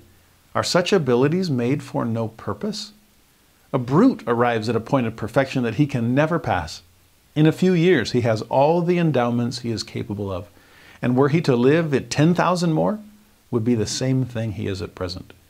Were a human soul thus at a stand in her accomplishments, were her faculties to be full blown and incapable of further enlargements, I would imagine it might fall away insensibly and drop at once into a state of annihilation. But can we believe a thinking being that is in a perpetual progress of improvements? and traveling on from perfection to perfection, after having just looked abroad into the works of his Creator and made a few discoveries of his infinite goodness, wisdom, and power, must perish at her first setting out and in the very beginning of her inquiries? You understand what he's asking there? How, we're just starting, we're just warming up. He went on, the silkworm, after having spun her task, lays her eggs and dies. But a man can never have taken in his full measure of knowledge. has not time to subdue his passions, establish his soul in virtue, and come up to the perfection of his nature before he is hurried off the stage. Life's just way too short. Would an infinitely wise being make such glorious creatures for so mean a purpose? Can he delight in the production of such abortive intelligences, such short lived, reasonable beings? Would he give us talents that are not to be exerted, capacities that are never to be gratified? How can we find that wisdom which shines through all his works in the formation of man without looking on this world as only a nursery for the next? I love that phrase mortal life as a nursery for the next and believing that the several generations of rational creatures, which rise up and disappear in such quick successions, are only to receive their first rudiments of existence here, and afterwards to be transplanted into a more friendly climate where they may spread and flourish to all eternity. With all that in mind, Addison concludes There is not, in my opinion, a more pleasing and triumphant consideration in religion than this of the perpetual progress which the soul makes towards the perfection of its nature without ever arriving at a period in it. In other words, it never ends. This is eternal increase. To look upon the soul as going from strength to strength, or as section 93 says, from grace to grace. To consider that she is to shine forever with new accessions of glory and brighten to all eternity. There's that growing brighter and brighter unto the perfect day. That she will still be adding virtue to virtue and knowledge to knowledge. There's growing up in God. There's the, the partaking of the divine nature that Peter talks about. Addison says, all of that carries in it something wonderfully agreeable to that ambition which is natural to the mind of man. Nay, it must be a prospect pleasing to God Himself to see his creation forever beautifying in his eyes and drawing nearer to him by greater degrees of resemblance. Honestly, I, I, sometimes wonder if finding that one passage was worth reading all five volumes of The Spectator. Uh, to, to understand the truth and beauty behind that, to draw nearer to God by greater degrees of resemblance Jesus grew from grace to grace. He's inviting us and enabling us to do the same. So receive it. Receive grace for grace. Progress from grace to grace. Grow up in God with me. I can't think of a better way to, to worship. If all of these sayings were given to know whom we worship, a God of growth and grace, then how to worship Him? Follow in His footsteps. They're continuously climbing uphill. So ascend with me, draw near unto me. I think Elder Maxwell put it so beautifully. Let our gratitude likewise be expressed by striving to become, attribute by attribute, more and more as Jesus is. By so living, ours will not then be a mere appreciation of Jesus, nor a modest admiration of him. Rather, ours will be an adoration of Jesus, expressed by our emulation of him. Oh, there's vintage Maxwell for you. That real worship isn't just appreciation or admiration of Jesus, it is adoration as evidenced through emulation of him. Now, those are big words. Every child learns it with the simple song, I'm trying to be like Jesus. That is worship. That is growing up in God. That is becoming like Him so that we can be with Him. And with that emphasis on the how to worship, we return to some more of the whom we worship. In verse 21, Now verily I say unto you, I was in the beginning with the Father, and am the firstborn so nobody understands this process of growing up in God better than he. Verse 22 All those who are begotten through me are partakers of the glory of the same, and are the church of the firstborn. Hopefully, that gives us new perspective on that title. We saw it back in, back in section 76 and elsewhere that this church of the firstborn doesn't just mean the church of Jesus. Uh, in our case, the Church of Jesus Christ of Latter day Saints and those within it who are fully living into their covenants.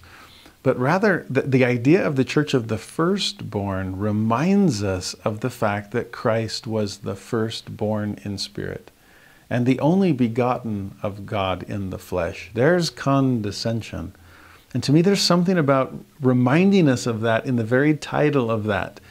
That if you're the church of the firstborn, if you can be begotten through me, thus to partake of my glory, then you're being born of me, born in me, born through me also.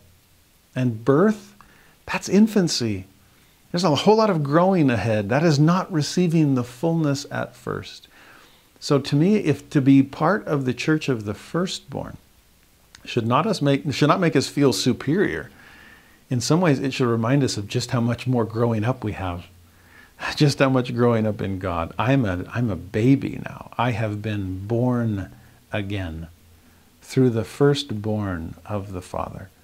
And now progressing grace to grace by receiving grace for grace, I can grow up in God and ultimately receive of His fullness, partakers of the glory of God. Verse 23 Ye were also in the beginning with the Father. That which is Spirit, even the Spirit of truth, now, like I said, section 93 is our first hints of premortal existence. And so far, it's like, oh, well, yeah, the premortal existence of Christ, that, that makes sense. In the beginning was the Word, after all. But the rest of us, oh, yeah. In the beginning, you, ye is all y'all, okay, to borrow from my southern friends. Uh, all y'all were in the beginning just like I was. You were with the Father. Later, we'll learn in section 138 that there we received our first lessons, preparing us to come to earth.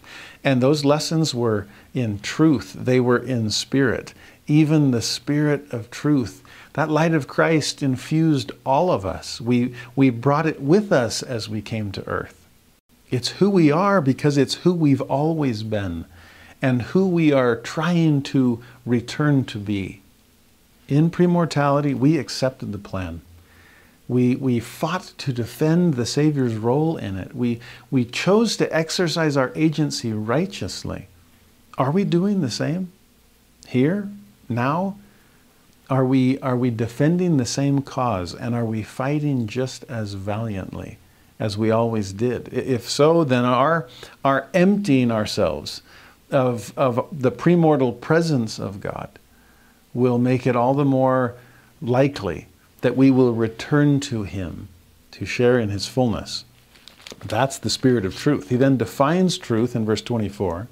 Truth is knowledge of things as they are, present, as they were, past, and as they are to come, future. I mean, this is the three act play that Boyd K. Packer always talked about. The premortality is act one, and mortality is act two, and postmortality is act three.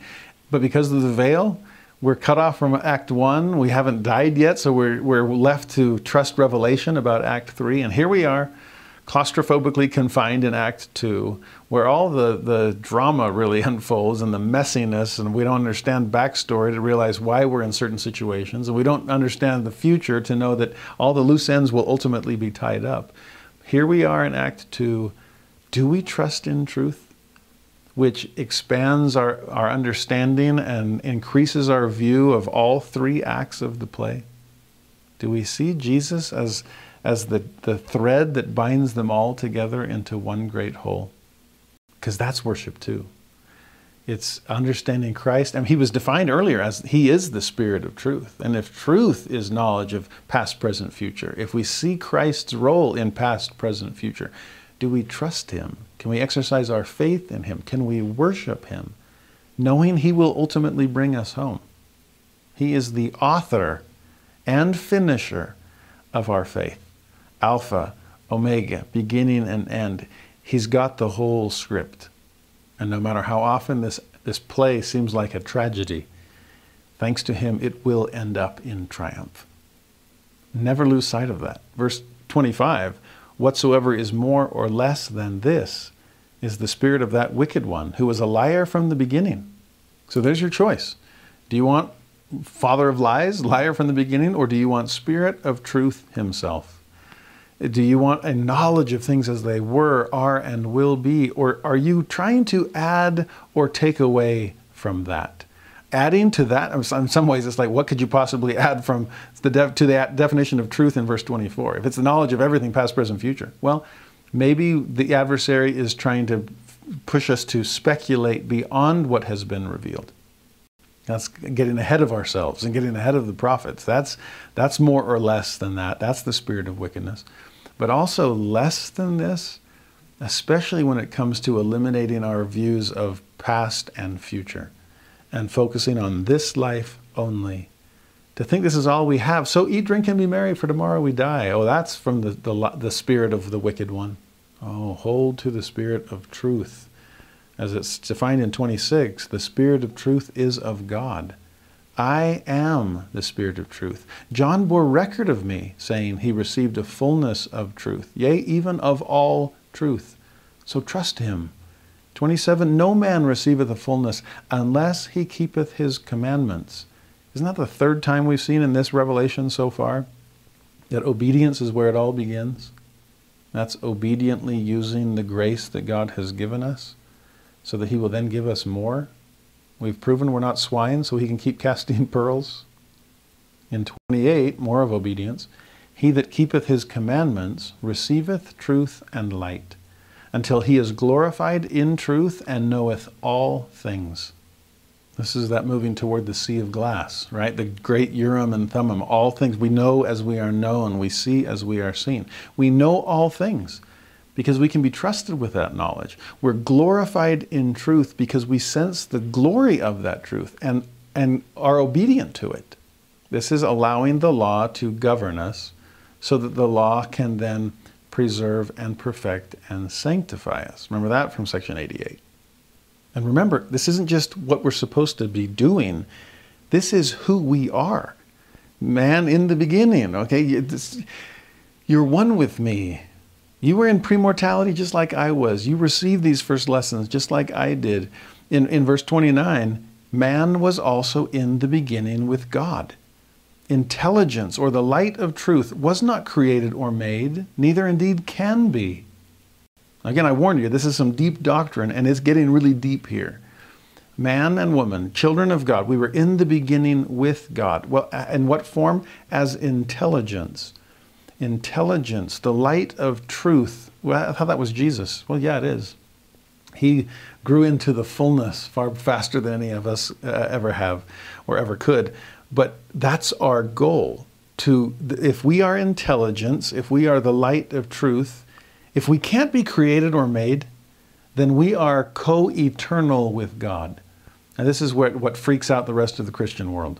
Because they, they, in fact, uh, it's interesting. There's a great book called When Souls Have Had Wings by Terryl Givens. It's the history of the doctrine of premortality throughout Western thought. It's, it's a mind blowing read.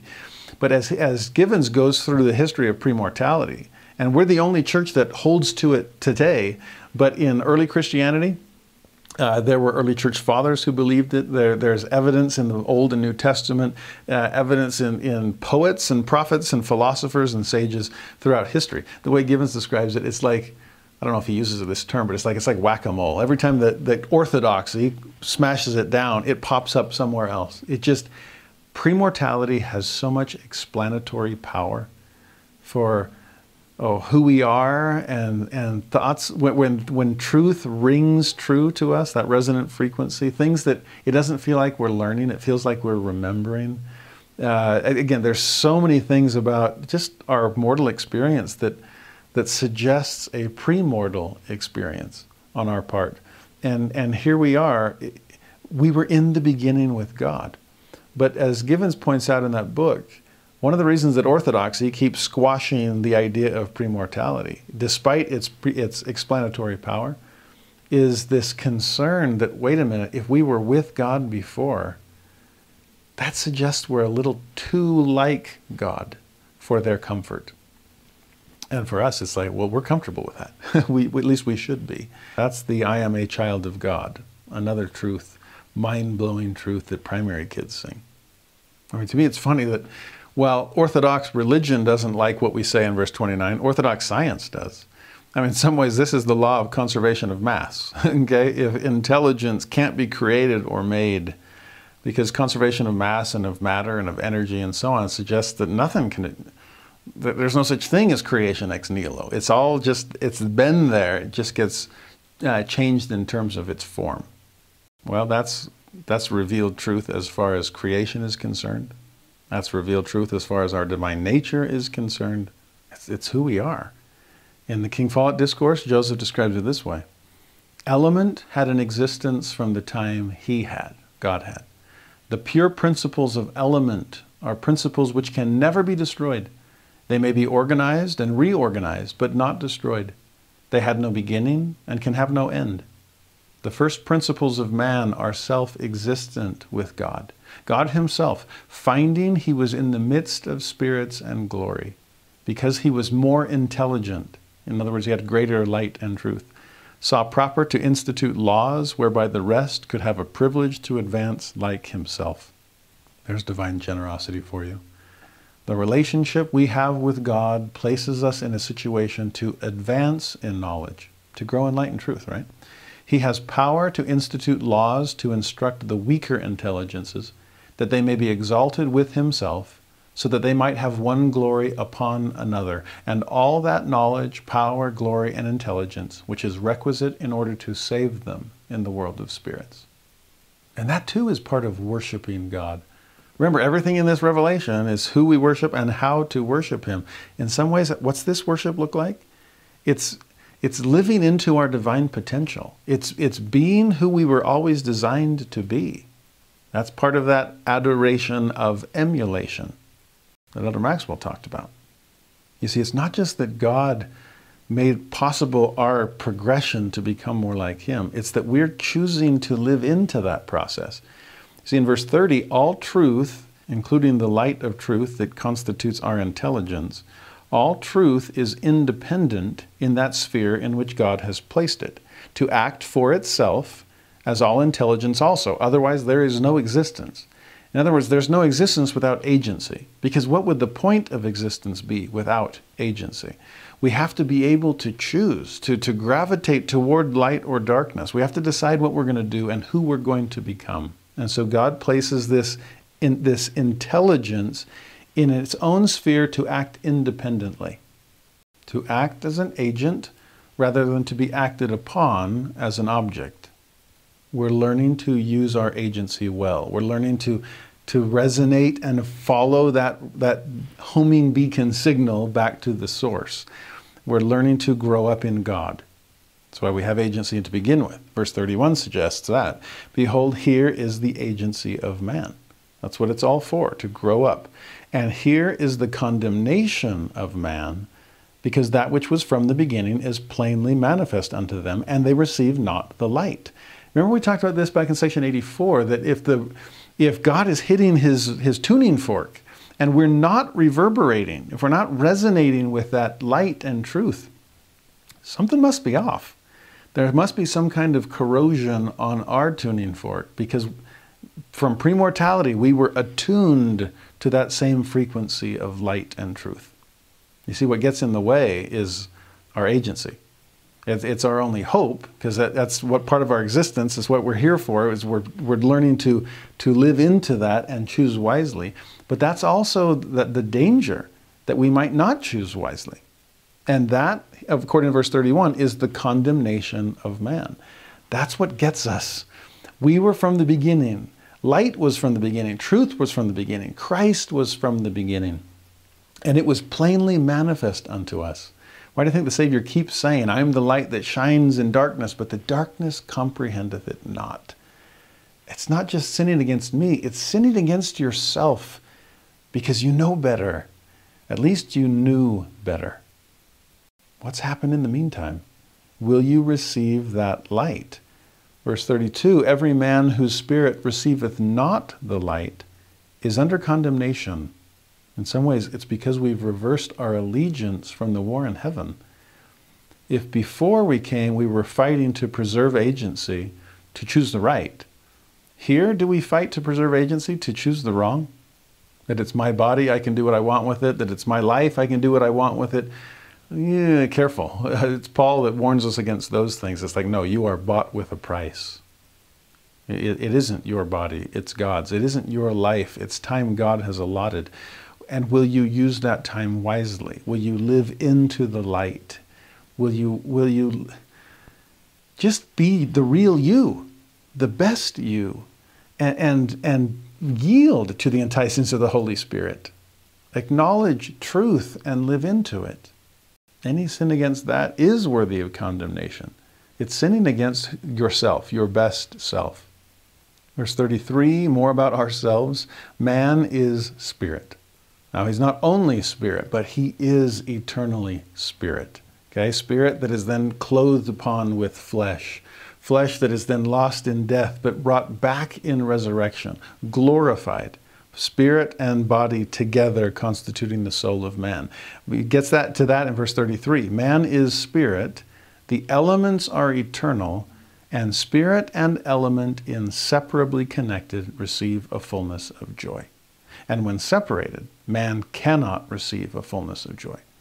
That's why, according to section 138, the dead, as they await their resurrection, feel like they are in a bondage. Like I said, sometimes we feel trapped in our bodies in this life. We shouldn't. We will truly feel trapped when we don't have a body at all. And until we are restored to that body, until the resurrection of the flesh, that element and spirit are not together and therefore cannot receive a fullness of joy. That's why the resurrection is so essential. Verse 35 The elements are the tabernacle of God. Yea, man is the tabernacle of God, even temples. And whatsoever temple is defiled, God shall destroy that temple. Again, Paul is saying and allowed amen from heaven for that one. It's exactly what he taught. Ye are the temple of God, and that temple is holy, but it's God's temple. It's not just a place for your spirit to dwell, it's the, a place for the Spirit of God to dwell as well. 36, he then returns to this idea of intelligence the glory of God is intelligence, or in other words, light and truth. And since that's who you are, it's how you were wired, it's what you're made of. 37, light and truth forsake that evil one. That goes back to what we saw in verse 31. There's your agency, but also your condemnation. You were wired for light and truth. In fact, it's who you are, it's what you are made of that intelligence, which is the glory of God, its light, its truth, live into it. Forsake the evil one, the prince of darkness, that goes against the light, the father of lies, that goes against the truth. Verse 38 Every spirit of man was innocent in the beginning, and God, having redeemed man from the fall, became innocent again in their infant state, innocent before God. Now, there's some really deep doctrine there, too premortality, there we all were, intelligences, that God then somehow made into spirits, that's spirit birth, and then clothed upon with element, with body, physical nature, that's physical birth. We've seen the process here from intelligence to spirit to body, all throughout infused with light and truth. Well, at that moment of spirit birth, we were all innocent. That's what 38 says. Every spirit of man was innocent in the beginning. Now, it says that God redeemed us from the fall. So we think Adam and Eve there, but hold on. And men became again in their infant state innocent before God. Now, yes, we are redeemed from the fall. Uh, the Lord teaches that plainly in the book of Moses. But there's something else here about becoming innocent again. Hmm and innocent in their infant state? Well, uh, innocent from what? Well, yes, innocent from the fall of Adam, but also think about innocent from whatever sins we committed in premortality. Now, some would say, wait, wait, we, we couldn't sin in premortality. We were in the presence of God. Well, what do you think the war in heaven was? Major sin, okay? It's that no unclean thing can dwell in the presence of God. You can't stay there permanently. But there we were in, in this war in heaven. Satan, rebellion, yeah, big sin. A third of the hosts of heaven following him, yeah, big sin. And so each of us there's the, the agency of man. Without it, there's no existence. Well, we existed, therefore we had agency, and therefore we didn't always use it wisely. And yet, Christ's atonement redeems us so that when we are born in their infant state, we could be innocent again before God. Alma 13 has an, an amazing phrase. Speaking of premortality, it's, it speaks of a preparatory redemption. So that I think about a preparatory redemption. Even before we came to earth, we were placing our faith and trust in the atonement of Jesus Christ. I mean, there's knowledge of things as they were and are and will be. And we knew that Christ would atone. And since that atonement was infinite and eternal, it even covered premortal mistakes so that we could be innocent again in our infant state. That's amazing to me. I, again, I pray we don't lose sight of that. It, why not have faith in the promise of redemption future? Since we can be reminded of redemption past. If, if Alma 13 speaks of a preparatory redemption, I pray we can trust in the perfected redemption that Jesus has already wrought out for each of us. No wonder we're wired for light and truth. No wonder we're wired for faith in Jesus Christ. It's, it's what we've always believed. It's what we've always lived into. It's just that in mortality, in Act 2, believing less than before and after, and only what we have here, no wonder we lose sight. Verse 39 That wicked one cometh and taketh away light and truth. How? Through disobedience from the children of men. And how else? Because of the tradition of their fathers. You see, I did worry a little bit back in section 84 when we talked about resonant frequency and tuning forks and homing uh, uh, beacons and so on. That if, if you're not coming into Christ, there must be something wrong with your tuning fork. It must be corroded by something. You're using your agency poorly. And back in 84, the, the one thing that seemed to be standing in your way was your own sin. Now, I, I, i want to be careful with this because I know of a lot of people that as soon as somebody decides to leave the church or they're having a faith crisis or struggling with something, the immediate thought for many is, oh, well, what sin are they trying to cover up? The only reason you don't believe is because you don't want to believe. You have ulterior motives, and it's because you want to keep living in some sinful way. Now, that does exist, it does happen, but it's unfair to automatically assume that that's the case that in every instance, oh, you, the only reason you lack faith is because you lack worthiness. Oh, it's disobedience. Well, verse 39 suggests that that is one possibility, but not the only one. And another one is the tradition of their fathers. That sometimes it's not that we're living in the wrong way, sometimes it's that we just perceive the world in the wrong way. I mean, we, we are light and truth, we are intelligence. But the adversary comes and tries to take that away. And sometimes he does it through ideology, through the philosophies of men, through the wicked traditions of our fathers. And sadly, that can sometimes even be traditions that, that grow up within among church members. Sometimes it's our own culture that gets in the way of light and truth. No wonder, he says in verse 40, that I have commanded you to bring up your children in light and truth. It's what they're made of. They came to you innocent again. They started as light and truth, which is intelligence. God clothed that intelligence in spirit, their spirit birth. We went through our war in heaven, our premortal first lessons, and we missed, I guess we missed a few uh, lessons or, or ditched class on occasion or just got a few things wrong. And, but through the preparatory redemption of Jesus Christ, we are restored, we are redeemed. And now that you're here on earth, in your infant state, innocent again, living into this light and truth, but unfortunately, the adversary, as, as quickly as he can, will try to take away that light and truth. He'll try to convince you to misuse your agency. He'll try to to cloud your vision through traditions of your fathers so that you don't know who you really are or whose you really are. And so, you parents, you've got to bring up your children in light and truth. You've got to help them live into who they really are. You've got to teach them according to, things as they were and as they are and as they are to come. Light and truth infuse them with it. Help them overcome their disobedience through the redemption of Jesus Christ. Help them overcome the tradition of their fathers. Yeah, including you, father, be careful how you're raising the moms and dads. You can overcome that through the light of, of truth, who is Jesus. No wonder parents in Zion were told back in section 68 that you have to raise your children well. You need to teach them so that they understand faith and repentance and baptism and the gift of the Holy Ghost. Otherwise, the sin's on your head. Otherwise, what are you teaching them otherwise? I mean, it's just some tradition of the Father, and no wonder that gets in the way of light and truth. Yeah, parenting, major responsibility here. And in fact, that's what he spends the rest of this section on, which to me is really fascinating. Could have easily been a separate section. It's like, oh yeah, some of you guys aren't quite doing as much as you should be at home, so let's fix that. But it's in the context of this revelation, right on the heels of, do you understand who you really are?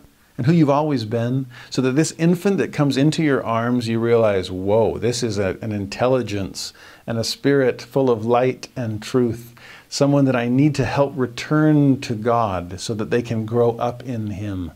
Oh, grace to grace and grace for grace. This is what I need to raise these children on. And one principle that keeps coming up throughout is obedience. Teach your children to obey their true identity and obey and honor and worship and emulate the Father and the Son. It actually struck me once years ago as I was really studying in depth section 93 and kept seeing obedience come up, but then kept seeing all these other words of you know light and truth or intelligence in other words and so there's all these synonyms that are kind of coming together and infused throughout with with Jesus since this revelation is about who we worship I started drawing circles in my notes to, almost like a flow chart to see how does this grow and that's the same as this, but this is the same as how, how does this all come together? And this is what I ended up with. If we start with obedience, which kept being brought up, it's disobedience that keeps us from light and truth. We have to, to raise our children in light and truth. Therefore, we got to overcome disobedience. It's if you'll hearken to my voice and keep my commandments that you'll see my face and know that I am. Over and over, he talks about that. Well, according to verse 27, it's obedience that opens us to a fullness. And in 28, it's obedience that allows us to receive light and truth. So in my flow chart, it's like, okay, obedience brings us to fullness, light, and truth. Well, what is light and truth? According to verse 29 and verse 36, that's intelligence. And what else is truth? Well, 24 and 28 say that truth is synonymous with knowledge, and 28 and 36 say that truth is synonymous with the glory of God. And ooh, that's intelligence, right? The glory of God is intelligence, or in other words, light and truth. All these things are starting to come together fullness, light, truth, intelligence, knowledge, glory of God. All of it grows out of our obedience. That's grace for grace. But then what really blew me away as my flowchart began to grow was seeing Jesus throughout all of this since this is a revelation about who we worship. Verse 16, who's this fullness? It's Christ. Verse 2 and verse 9, who is the light of the world? It's Christ. The glory of God, verse 16 and 17, that's Christ. Knowledge, in fact, fullness of knowledge, past, present, future. Who personifies, embodies that? That is Christ. After all, He is the is and was and is to come. And truth, who is that Spirit of truth? That is Christ as well. And what amazed me when I, when I started to visualize all of this was seeing that obedience is not something independent of Jesus Christ. It's what brings us to Him. Through all of those, I don't know, intermediaries that, that are synonymous with Jesus fullness, light, truth, intelligence, knowledge, glory. Jesus Christ is the focal point of this revelation, and of every other for that matter. What does our worship of Him consist of? Yes, appreciation and admiration, but adoration through emulation. I'm trying to be like Jesus. And not only I, but I'm trying to help my children be like Jesus too. Like I said, that's how the rest of this revelation ends. And ironically, it's to the members of the first presidency and the presiding bishop. I mean, can you imagine? And, and they all get chewed out. It'd be shocking to, to read Revelation in our day. Uh, uh, imagine a conference talk where the prophet just stands up and says, You know, I've been feeling guilty that I'm not doing enough at home. And come to think of it, neither are my counselors or the presiding bishop. I, I'm sure he could have thrown in the quorum of the 12, but they hadn't been organized yet. It's amazing the, the last oh, 10 or so verses in section 93 single out these leaders of the church, leaders of the kingdom that need to be better leaders at home. Again, if it's the tradition of the fathers that might get in the way of a, of a spirit child of God growing up into their own light and truth until they receive a fullness, then man, you better be more careful and diligent at home. You better raise your children in light and truth. Verse 41, let's start with second counselor and work our way up. Verily I say unto you, my servant Frederick G. Williams, you have continued under this condemnation. Ooh, condemnation like he talked about in verse 31 of not living into light and truth. Specifically, verse 42 You have not taught your children light and truth, according to the commandments, and that wicked one hath power as yet over you, and this is the cause of your affliction. I'm grateful for that insertion as yet. This is not a permanent problem. You can fix things. You can repent and be redeemed. You can begin teaching your children to understand in better ways than you've done in the past. And it's not just that you can, it's that you must. Verse 43 Now a commandment I give unto you. If you will be delivered, you shall set in order your own house. For there are many things that are not right in your house. Remember Frederick G. Williams' revelation in section 90 that one of the roles of the counselors, uh, uh, well, take all of the first presidency, is to set in order the church? Well, guess what? Your family are church members too. Your house is part of the kingdom, and you need to set in order your house as well. He then shifts from second counselor to first counselor. Sidney Rigdon, 44. Verily I say unto my servant Sidney Rigdon, that in some things he hath not kept the commandments concerning his children. Therefore, first set in order thy house.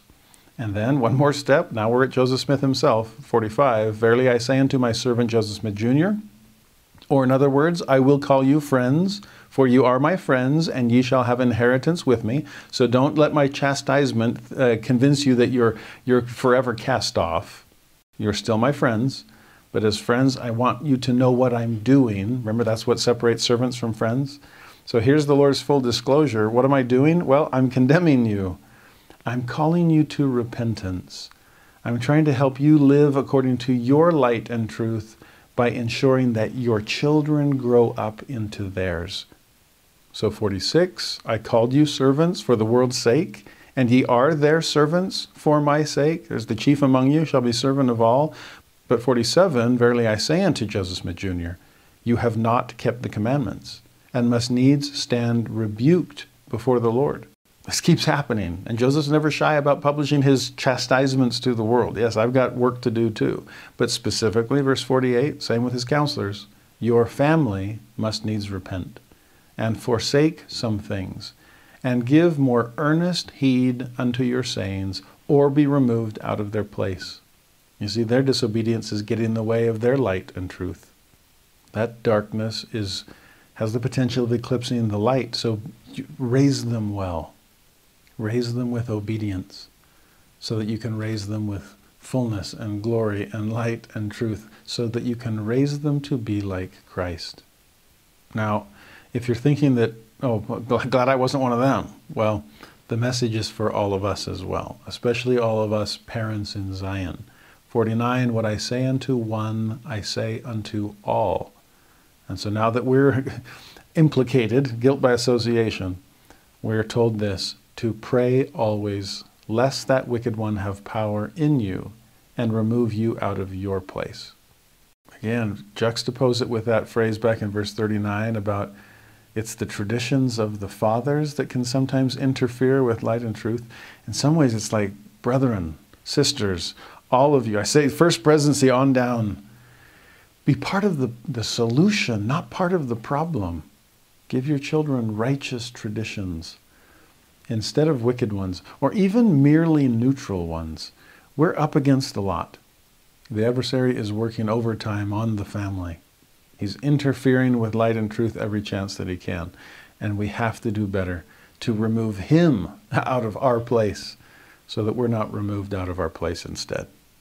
Verse 50, he then implicates by name the presiding bishop there in Kirtland, my servant Newell K. Whitney, also, a bishop of my church, hath need to be chastened and set in order his family. See that they are more diligent and concerned at home, and pray always, or they shall be removed out of their place. That's such a great phrase to be more diligent and concerned at home, to be intentional parents. Honestly, I, I'm downright offended by a verb that is often used to describe the, the act of procreation from a dad's perspective. It's called to father a child, as if fathering simply meant the act of procreation. Oh, I, the, the child has been conceived, and so my fathering is done. Are you serious? No, the fathering has just begun. Believe me. I mean, we don't do that to moms. We don't say, oh, she mothered a child. No, mothering has the obvious connotation of a lifelong nurturing of the child, helping them grow up in light and truth to, to father a child should be just as perpetual, just as eternal, just as nurturing as mothering a child is. I sometimes laugh in elders quorum. Sometimes they'll say, "Oh, there's a Relief Society activity, so brethren, make sure you're home. and you stay home and babysit the kids so that your wives can go to this meeting." And it's like, have, there've been a few times I've raised my hand and go, "Um, when they're your own kids, it's not called babysitting; it's called parenting." Okay? It, it's called fathering. And if we're going to raise our children in light and truth, then we have to be more diligent and concerned at home. And, and often that seems to be a, a male father issue more than a female mother issue. Both genders should be struck by that, that oft quoted statement from President McKay that no other success can compensate for failure in the home. Both genders should be struck by Harold B. Lee's statement that the most important work we do is in the walls of our own home. Both genders need to be more careful, more diligent, more concerned at home because God has placed within our care intelligences clothed upon with spirit, freshly clothed upon with element, light and truth embodied our own personal condescension, a little incarnation that we are now responsible for. I pray, fellow moms and dads, or grandmas and grandpas, uncles and aunts, brothers and sisters, all, that we can take one another seriously and take more seriously our responsibility to raise one another in accord with the light and truth that defines us all. That's what the Lord is asking the first presidency and the presiding bishop to do. You, with everything else on their plate, if God is still prioritizing their family, how much more important is it for us to keep in proper perspective where our best efforts ought to be going? In verse 51, he returns to the first presidency with further instructions. Now I say unto you, my friends, let my servant Sidney Rigdon go on his journey. Make haste. Proclaim the acceptable year of the Lord and the gospel of salvation, as I shall give him utterance, and by your prayer of faith with one consent I will uphold him. In some ways, it's like, wait, wait, I thought you told me to go back home and spend more time with my family. Well, yes and no. The, it's not an all or nothing in either direction. And balance is the name of the game here. Because, yes, you have heavy burdens at home and abroad. In verse 52, same with the rest of the First Presidency members. Let my servants Joseph Smith Jr. and Frederick G. Williams make haste also. It shall be given them even according to the prayer of faith. And inasmuch as you keep my sayings, there's obedience again, you shall not be confounded in this world, nor in the world to come. And specifically, what should some of that work done in haste uh, entail? 53 Verily I say unto you, that it is my will that you should hasten to translate my scriptures. Get back to the JST. There's still a little more work to do. So hasten. And while you're at it, obtain a knowledge of history and of countries and of kingdoms and of laws of God and man, and all this for the salvation of Zion. Amen. Yes, you're a father first, Joseph and Sidney and Frederick and Newell, but you are a servant and friend of mine second. And so there is work to be done. JST, spread the gospel, uh, study. Remember, we saw that spiritual education coupled with secular education back in section 88. I mean, there's the school of the prophets you're responsible for. So go learn history, countries, kingdoms, so that you can magnify your calling, perform your mission. That's what the first presidency was specifically counseled to do back in section 90. So there's other areas that they need to be diligent and concerned as well. All of it is for the salvation of Zion.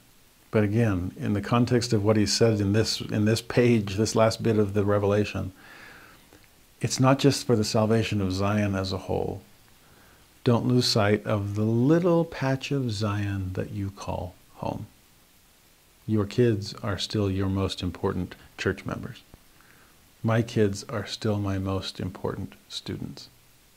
Am I raising them in light and truth?